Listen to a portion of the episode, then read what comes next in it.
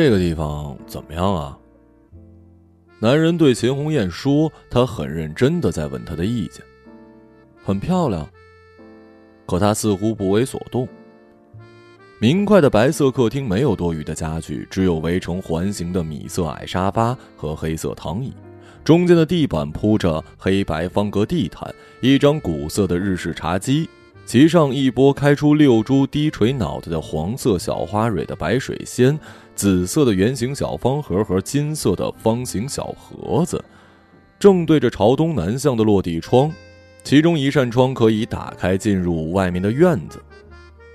靠近躺椅头部位置的墙角放置着一盏伞状的台灯，以及一弯鹿角模样的木质装饰物。西南的墙面有十六排白色书架，在书架前面有一个可供移动的扶梯，固定在书架顶部的圆杆儿。白色书架的顶层和中间摆放着严严实实的书籍，底层的架子左右两侧放置着音箱装置，中间零散放着 CD 和工具书。还有一些看上去不大搭调的东西：福袋、钥匙、空酒瓶、轩尼诗礼茶、堆叠起来的青绿色小茶杯、无线鼠标以及可往外延伸的照明灯支架。书架对面的墙面有一部分稍微凹进去的墙体，嵌着三行木架子，与眼睛齐平。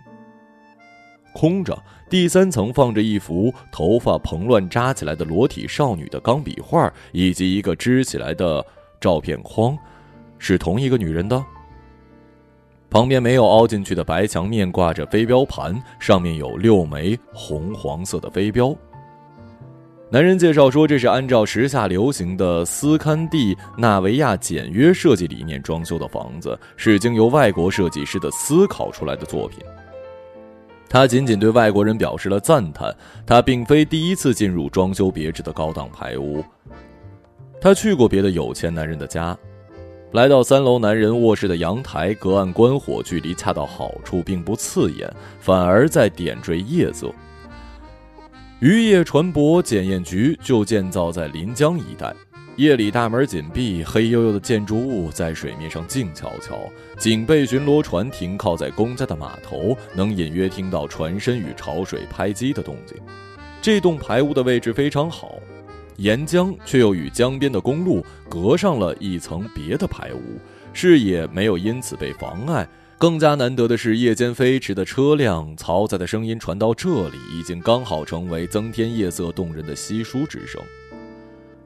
这里真的不错，他回头对男人说。男人自信的走到他的身边，温柔的搂住他的腰。你想要住在这儿吗？这不是他第一次在问，他并非不懂他的心意，又重复他们之间已经发生过很多次的对话。可我不是那种女人呢。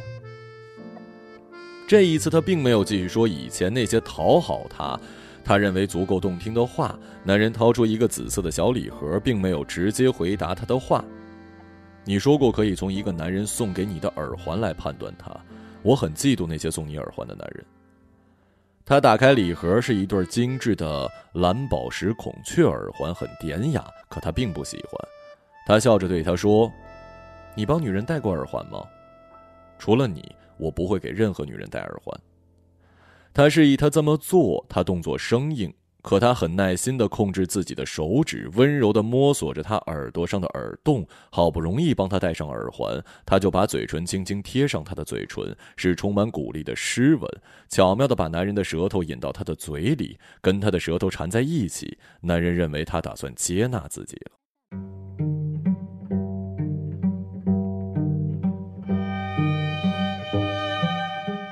可他只是在回报他的用心，用身体回报。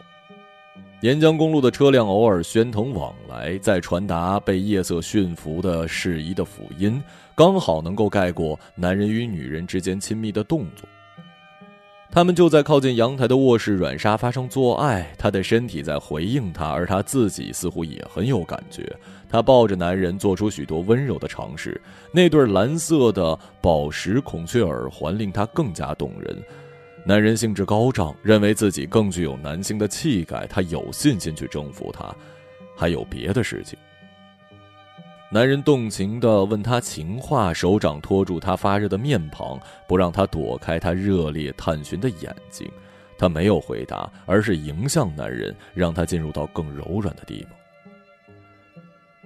深夜，男人已经安稳的睡去，他没有睡。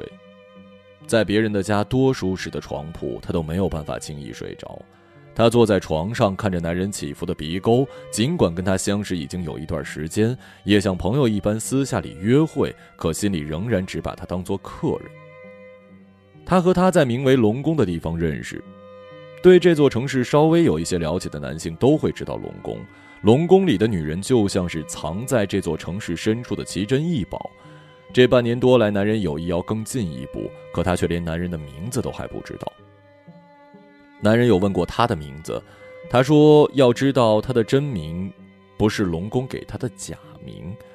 女人没有隐瞒，很大方的告诉他，还有家里人怎么叫他，他都在传递之欢的煎鱼当做可笑之事跟他提起过。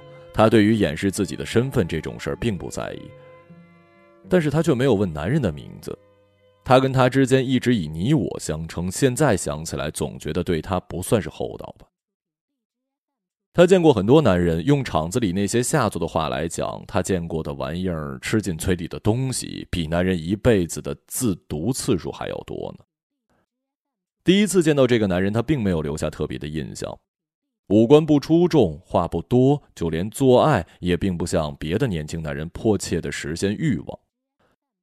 男人每次来这个地方找他，主导的总是他。男人很愿意让他带领他去完成那些不便言说的技巧。大多数男人把这些技巧称之为服务，是他们的女朋友或者妻子无法提供的下流服务。成为他的熟客之后，他告诉他，在做爱时，男人也会害臊。一旦要强迫他把具体的欲望说出来，这些技巧会完全失去的意义，仅仅是下流了。他笑着说：“他需要一点儿。”下流的雅兴。他并不是最常来找他的客人，有比他更想要与他做爱的男人，当然也有比他对他更好的男人。他记得他的印象就是他颇有城府与稳重的鼻沟，以及他很有分寸的举止，在性爱方面也是如此。之前男人从来没有表现的要得到他的样子，可自从他开始戴耳环之后，他发现好多客人的态度变了。这个男人就是其中之一。男人变得比以前对他更加用心，而且更在意他对自己的看法。然后在这半年里，他跟他已经发展成为私下里的朋友关系。他跟他出来约会，然后回到他家里做爱，不再通过龙宫来完成交易。他戴上耳环之后，的确变得更加有天赋，认为自己可以把握一些东西。女人不主动要求，但是他第一次开车出来接她，他就跟她说试试开车。男人以为他在开玩笑，等他把驾驶证拿出来给他看，他才感到有些吃惊。他同意让他开车，在这半年里，每次都是他开车来接他，然后再换女人开车回去。他开始让女人填补自己的生活。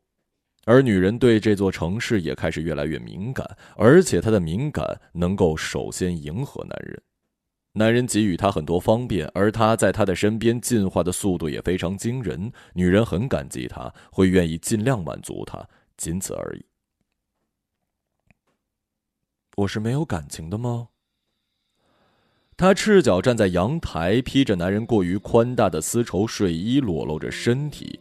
天空模糊，混杂着各种并不相容的光雾，恒星淹没其中，月色并不动人。如果我生在太空，会不会是更有感情的人呢？他很少会去想关于太空的任何事，他的见识没有那么远，接受的教育仅仅让他听说过太空这个并不属于他的词汇而已。真正告诉他太空的是他的客人。其中一个就是这个男人，他告诉他，太空在地球以外，具体就是大气层以外的宇宙空间，比任何地方都要宽广，是他无法想象的，也是他无法解释的。那里是科学存在的意义。他听不懂科学，却能懂得男人自大的表情，也就不再追问。既然太空比科学更加遥远，就不是他够得着的东西。可他仍然想知道更多关于太空的事儿。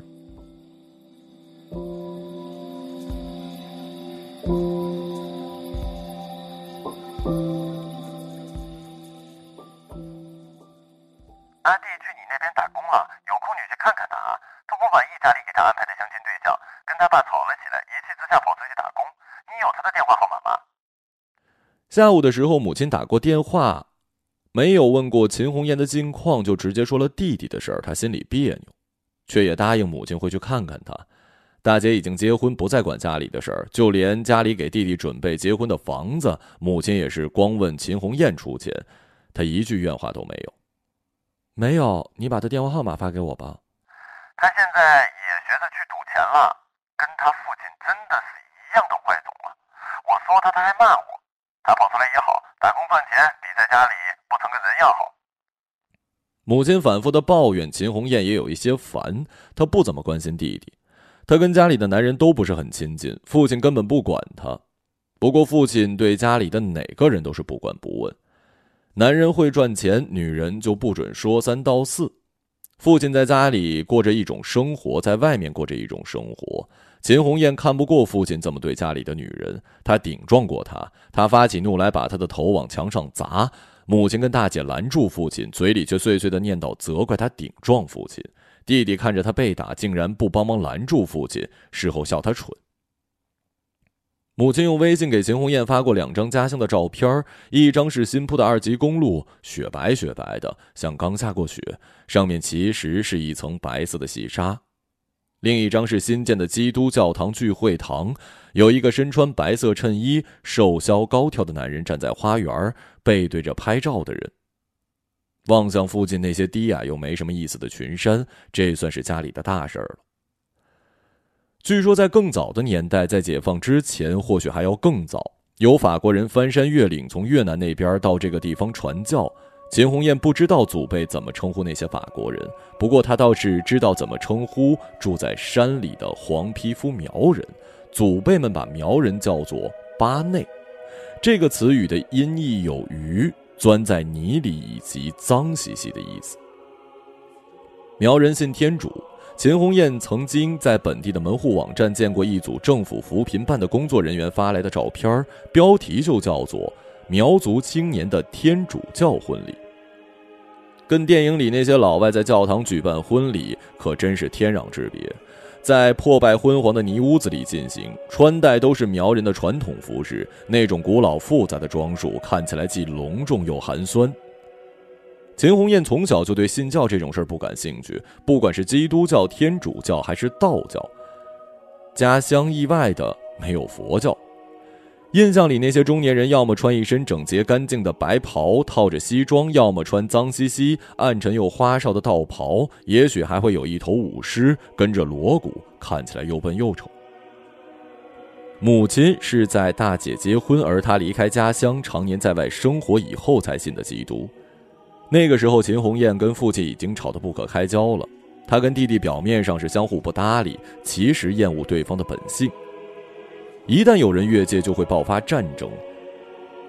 是的，战争跟生存以及尊严有关的战争无法调停。去教堂能够让家里平静下来。母亲去教堂里抱着圣经喃喃自语，没人知道她在祈祷什么，还是要忏悔什么。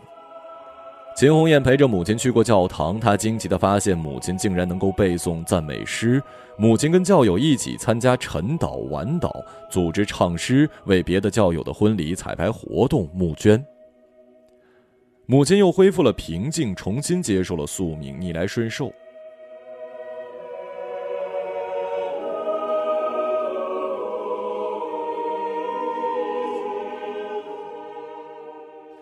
母亲突然换了另外一种语气，悄悄的问：“呃，给你介绍的对象聊得好吗？哪个对象啊？统计局的那个。哦，那位统计局先生啊。”母亲这么战战兢兢，她以为她的小女儿在恋爱方面跟她的大姐一样是个笨蛋吗？至少她不愿意像母亲和大姐那样被安排到婚姻的角色里。父亲为人居傲，在工作方面，甚至在家庭生活中，他从不在与人的感情关系里做多余的事儿。后来，秦红艳才明白，其实是母亲从来不肯屈就父亲，慢慢的就让父亲疏远他们。在秦红艳看来，母亲比别的女人漂亮，要比她们高大，更加精力充沛，总是不动声色的接近时尚。母亲在单位里常常在不同的男人身边周旋，她不是那种会害羞的女人，但她会故作害羞，在别的男人面前，那是一种类似于应酬的表演，以至于有时会让秦红艳感到迷惑。她对自己的父亲就很少会这么做，她对待父亲用的是她本身的性格。母亲的性格倾向于控制，对身边熟悉的人和事的控制。她擅长社交，在其中处理各种事务总是干净利索，也因此他成为同事和亲戚心中人们都愿意接近他、依赖他的人。他从不觊觎那些他无法控制的好处，但他不能原谅自己建立起来的稳定生活发生任何的差错。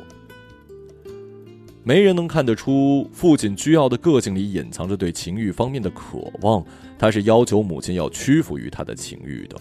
母亲在别人眼里是漂亮贤惠的女人，可是，在父亲那儿，她的漂亮贤惠却是一种折磨，一种近在咫尺却不可用的折磨。父亲渴望母亲能用那种被误解的传统印象里女性该有的温柔性格来对待他的情欲，或者说理解他的情绪。可母亲实际上是一个比父亲更加没有情趣的人，以至于后来这种渴望一度成为两种性格之间的对抗。好在，他们两个人都是传统的夫妻，让秦红艳避免了一场过早分裂的危险。发现父亲可能出轨之后，母亲竟然会偷偷看父亲的手机短信，母亲变得神神叨叨，经常怀疑，而且极其不自信，看起来整个人失去了重心。方寸大乱，又不敢把话给挑明，他把这种错误转投在孩子的身上，想通过他们来获得补偿。母亲变得过分关心他们，而且粘人，特别是把秦红艳当成了倾诉的对象，把她心里的委屈、对父亲的怨恨一股脑丢给他，也不管他是否愿意承受。他都快忘记他了，母亲还以为他还在跟他谈呢。母亲真是太不理解自己的孩子了。统计局先生没有跟他见面之前，每次给他发消息，都会充满正能量的介绍他在统计局的工作，以及他在本地投资的装修设计公司的生意，两方面都在蒸蒸日上。另外，他还兼任政府扶贫办下乡访问工作，他的朋友圈总是有他不失体面，带着表格与扶贫物资下乡，跟那些脏兮兮的贫苦男人和小孩子亲近的照片。不过，母亲在饭桌上说起一件在当地流传的扶贫工作者的笑话，秦红艳就不再对扶贫工作感兴趣了。母亲说，政府扶贫办的人下乡送两对山羊给那些贫穷的少数民族人，打算让他们养殖生产。那些少数民族平时根本就没有钱吃得起羊，结果那两对羊没能繁殖更多的山羊，就在当天被宰了，做成了香喷喷的羊肉，分给那些扶贫办的工作人员一起吃，所有人都皆大欢喜。统计局先生还告诉他，他也在读村上春树《挪威森林》《太阳以西》，还有别的他已经想不起的书名。他好像以为在大城市里奔波的女孩子都会知道村上春树，而他就有必要读村上春树。他兴致勃勃地说：“他从村上春树的书里学到很多知识，比如懂得很多时下流行的牌子，还从村上春树的书里知道成熟的都市丽人该怎么样打扮。”等他们第一次见面，他就跟秦红艳说：“她很像村上春树描写的女人。”他问她是什么样的，完美，知性。跟别的女人不一样。然后他郑重其事地说：“我很在乎女人的纯粹性。既然肉体的纯粹性已经变得可笑，而且对于女性来说是一种伤害和不尊重，那么我选择追求精神上的纯粹性。我不能追求一个毫无纯粹性的女人，这是我的权利，我不会让步。”我听不太明白你的话。不，你明白我说的话。为什么？我知道，我有这种眼力。我虽然不是十分有长相的男人，可还算是讨女人喜欢。我不想对你隐瞒，也不是想要以此证明自己的能力。我拒绝过几位漂亮的女性，至少不比你差。我说给你听是要告诉你，你是我愿意得到的最好的女人。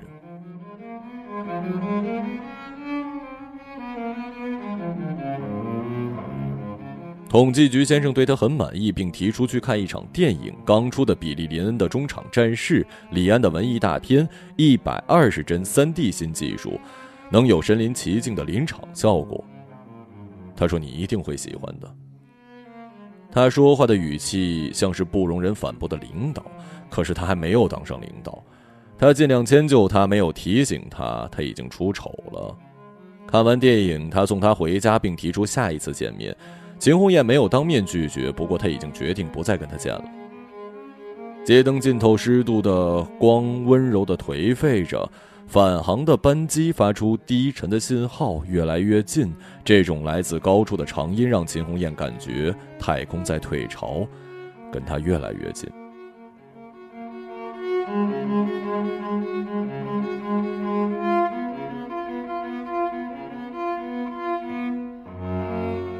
他想起另外一种关于太空的说辞，那是另一个男人对他说的。他认为那种说辞太柔软，也就不会同意。那个男人说，太空只能够容纳男人跟女人的伤痛。他说这话的时候看起来非常卑微，那并不是女人该喜欢男人的样子。他并不赞同。你是我见过最适合戴耳环的忧愁女人，是吗？我看起来是忧愁的女人吗？是啊。成熟的忧愁女人，难道没有人发现这一点吗？你是怎么发现的？你从来不会抱怨，不会抱怨的女人，那只能说她把内心的想法压在心里，不告诉别人。秦红艳把他的脸拉过来，亲在他的鼻子上，他同意并允许他这么说。总有很多话没法跟其他人说。你和我说，是因为我们有肌肤之亲吧？总有很多话没有办法跟其他人说的。你跟我说是因为跟我有肌肤之亲吧？男人把这当成鼓励，开始不厌其烦的谈及自己的过往以及内心那些奇妙的想法。他喜欢听他聊起家里的事儿聊起他的父亲、母亲以及他们之间的争吵。然后他跟他就像两个旁观的小孩，相互分享自己父母那些不可理喻的举动。那你是站在父亲那边还是母亲那边？为什么非要站在哪一边？难道不应该站在对的那一边吗？那得看你长得像谁了。如果你长得像母亲，必然会厌恶母亲；如果你长得像父亲，必然跟他作对。你怎么会这么想啊？男人惊讶的看着他，佩服的轻轻掐他的鼻子。这是我的经验。你这么一说，其实我挺像我母亲的。我父亲对他不好，可我不知道为什么反而讨厌母亲。特别是他给予我同情的时候，我会无缘无故的生气，心中一团无名的火。对我来说，故乡是一种诱惑，你会觉得它什么都是好的，什么都是对的。在那些泥泞混乱的日子，父亲跟母亲吵得不可开交的日子，我每天都在逃。最后，我逃到河滩，在一片蒹葭苍苍的河滩。在仿佛与世隔绝的午后，我看见钓鱼的少年抛竿，静静站在河滩，在河岸线右侧的红树林更加隐蔽，还要往上的一处浅滩。那种日子，我以为一生中只会碰到少数几次，与你所经历的平常日子没有多大不同。可我有一种无法言喻的喜悦，那种安静、缓慢、俊逸、游刃有余、与世无争，都发生在干净的画面里。发生在一个心无旁骛抛竿钓鱼的少年身上，你能想象，在他身上凝聚了故乡所有古老的记忆。钓鱼少年不大说话，看起来穷苦邋遢，却简练的像是神话里传说的美少年。他跟年龄极其不相称的老练，跟你解释钓鱼这项游戏的那种纯粹的在记忆上的愉悦，就像在传授某一种遥远的智慧。夸夸其谈，他甚至忘记了他跟他。现在可是赤身裸体躺在酒店舒适的房间呢。他羡慕他夸夸其谈的故乡，他羡慕他能够邂逅一位充满光明的钓鱼少年。他的故乡变成了女人想要在心里想象的故乡。他能够想象，五月份时，即使雨水与艳阳未到，明亮的天气已经足以让他的故乡变成南方。秦红艳欣赏他的伶牙俐齿，她愿意去想象他的故乡，但她绝对不会像他那样迁就自己的故乡。就像他不会迁就他的父亲或者弟弟，也不会迁就母亲。迁就他的教导，就像大姐那样，继续重复在母亲身上行将耗尽的传统女性，把自己局限在那个空洞的叫做故乡的词汇所承载的记忆里。对他来说，这足以令他尴尬。返航的班机消失之后，秦红艳感觉有一点凉。她走到楼下，想找温水喝。餐厅那里有一个小吧台，她发现架子上面有威士忌。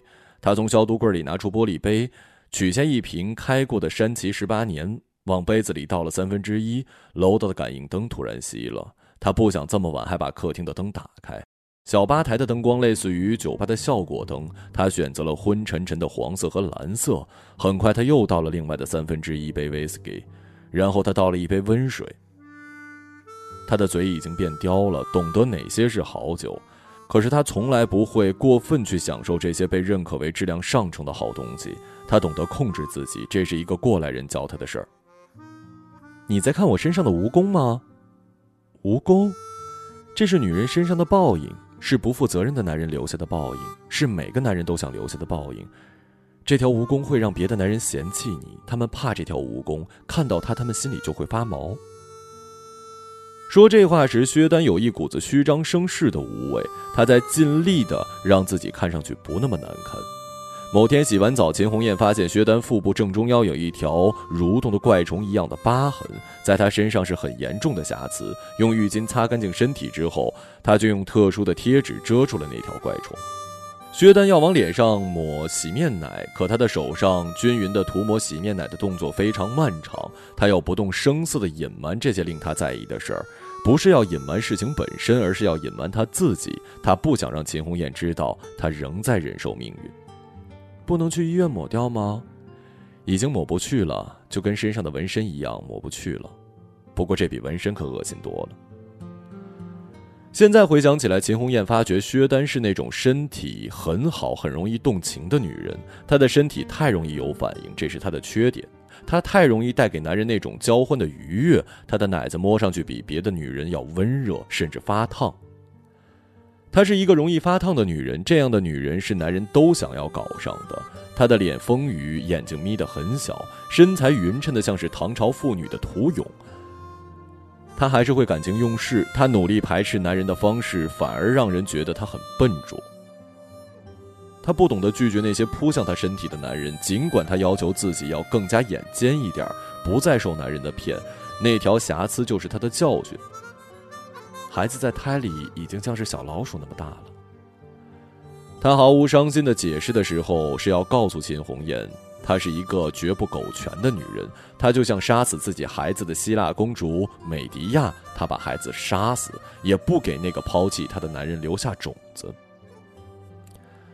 薛丹比他大九岁，身上很香。秦红艳见到他后背上还有未完成的失败纹身，她说纹身和蜈蚣就跟他的生活一样，想要抹去，却发现把皮肤洗得很脏，脏的连男人都不喜欢。尽管他皮肤很白，他不喝酒不抽烟，把自己的身子打理得很香很干净，穿着浅蓝色的胸罩、无袖的衬衣、米色阔腿裤，他很干净。可是肚子上的蜈蚣和洗坏的纹身却很脏。我不能再去相信另外一个男人，因为我没有办法让他相信我。结婚也没有用，这条蜈蚣会整天提醒他们不能相信这个女人。他们心烦意乱，每个睡我的男人都怀疑我，然后只会用暴力去占有我。他时常想薛丹会嫁给家乡的哪一种男人，他跟薛丹说会去找他的，他说好。可秦红艳知道薛丹并不真的指望他去找他。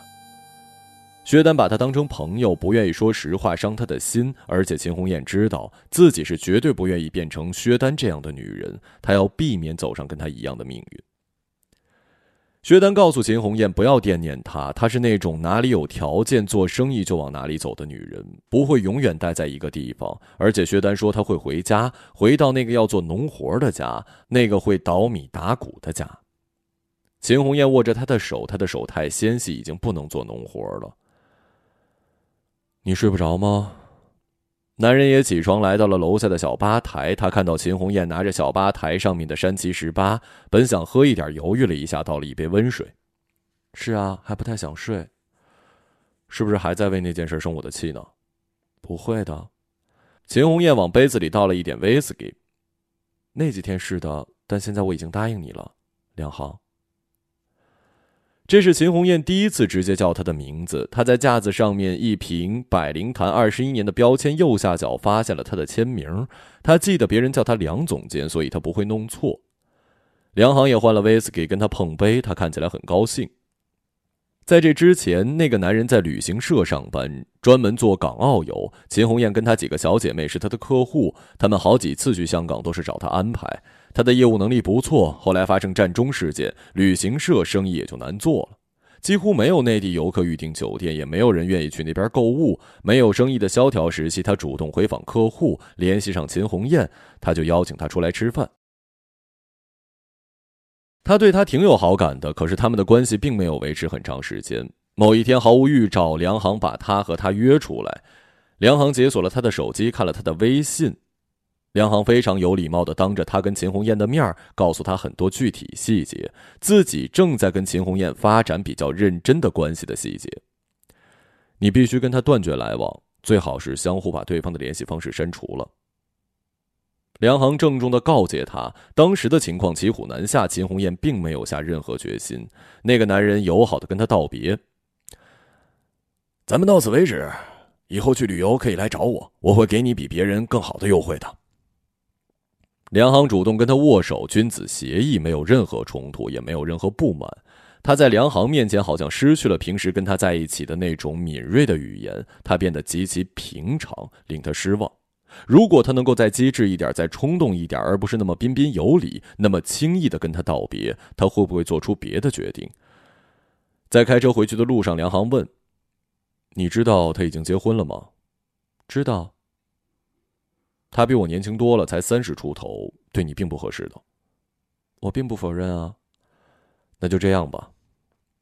梁航把右手温柔的放在他的手上。回到房间，秦红艳看着并不安静的天空，有好多事情在他心中回溯。他觉得自己。要想起很多事儿来，却只是一阵阵袭来的宁静。他惊讶于自己怎么会这样淡定，或者说无动于衷，仿佛那些对于他来说更重要却又变得遥远的事物，正在慢慢消失于太空中。男人们常常佩服他的记忆力，还有他身边的人，可他越来越记不住很多以前的事儿，只能记住眼前的事儿。梁航又和他尝试做了一次，但是没有成功。梁航动情而温柔的抚摸并没有奏效。可他已经进入了状态，秦红艳徒劳的配合男人，她想要控制身体去迎合男人，但是她却尴尬的假叫了出来，又马上明白自己犯了一个非常不明智的错误。男人似乎发现了，最后秦红艳用服务帮助男人解决。早点睡吧，也许今晚都太累了。梁航的声音有一些严酷的东西，令他失去了阵脚，他好像突然失去了自信，非常艰难的说出一句充满温柔的话。晚安，明天我开车送你上班。夜深了，他把耳环摘下来，也去躺在男人身边，闭上了眼睛。温柔者，辅以以其将得土也；哀痛者，辅以以其将受位也；心灵者，辅以以天国，乃其国也。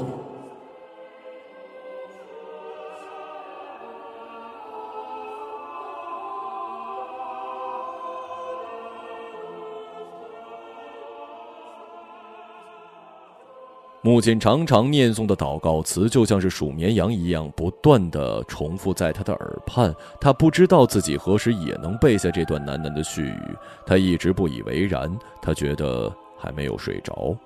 却不断的看到了许多闯入清醒、转瞬而逝的梦，那种浅睡的梦里，他会频繁的听到一个陌生的男人踩在沙石上的声音。这种声音从生活的各种庸常的声音变化出来，就像被雨水渗透的脏苔藓，悄悄的在他熟悉的生活周围化开。他并不是听到，而是陷入这种声音里，毫无知觉。他听到那个陌生男人的脚步声，疲惫徘徊，那是一种与行动以及错误重复摩擦而产生的声音，那也是他自己的声音，同声相应。他如此的契合，他察觉一些不寻常的变化，并不如他之前所想的那么轻松。等他拉住那个男人的时候，他发觉是自己在回头看自己，是他被飞鬼吃光内脏的过往。他吓了一跳，那个男人已经把他熟悉的另外一个女人的内脏吃光了。在龙宫的时候，一个叫做宋玲的女孩子跟他说过飞鬼的故事。飞鬼是猛鬼，这是比尖头水鬼更加凶狠的恶鬼。他钻入那些可怜的孩子们的肚子里，吃光他们的内脏，他们就死了，也要变成飞鬼，继续去吃别的无家可归的小孩。他急切地喊着母亲，可他喊不出声。他看见母亲带着姐姐、弟弟远远走在别的地方，只留给他一盏忽明忽暗的灯。那个陌生男子喊出他的声音，他已经在流泪了，什么都无所谓。是真的吗？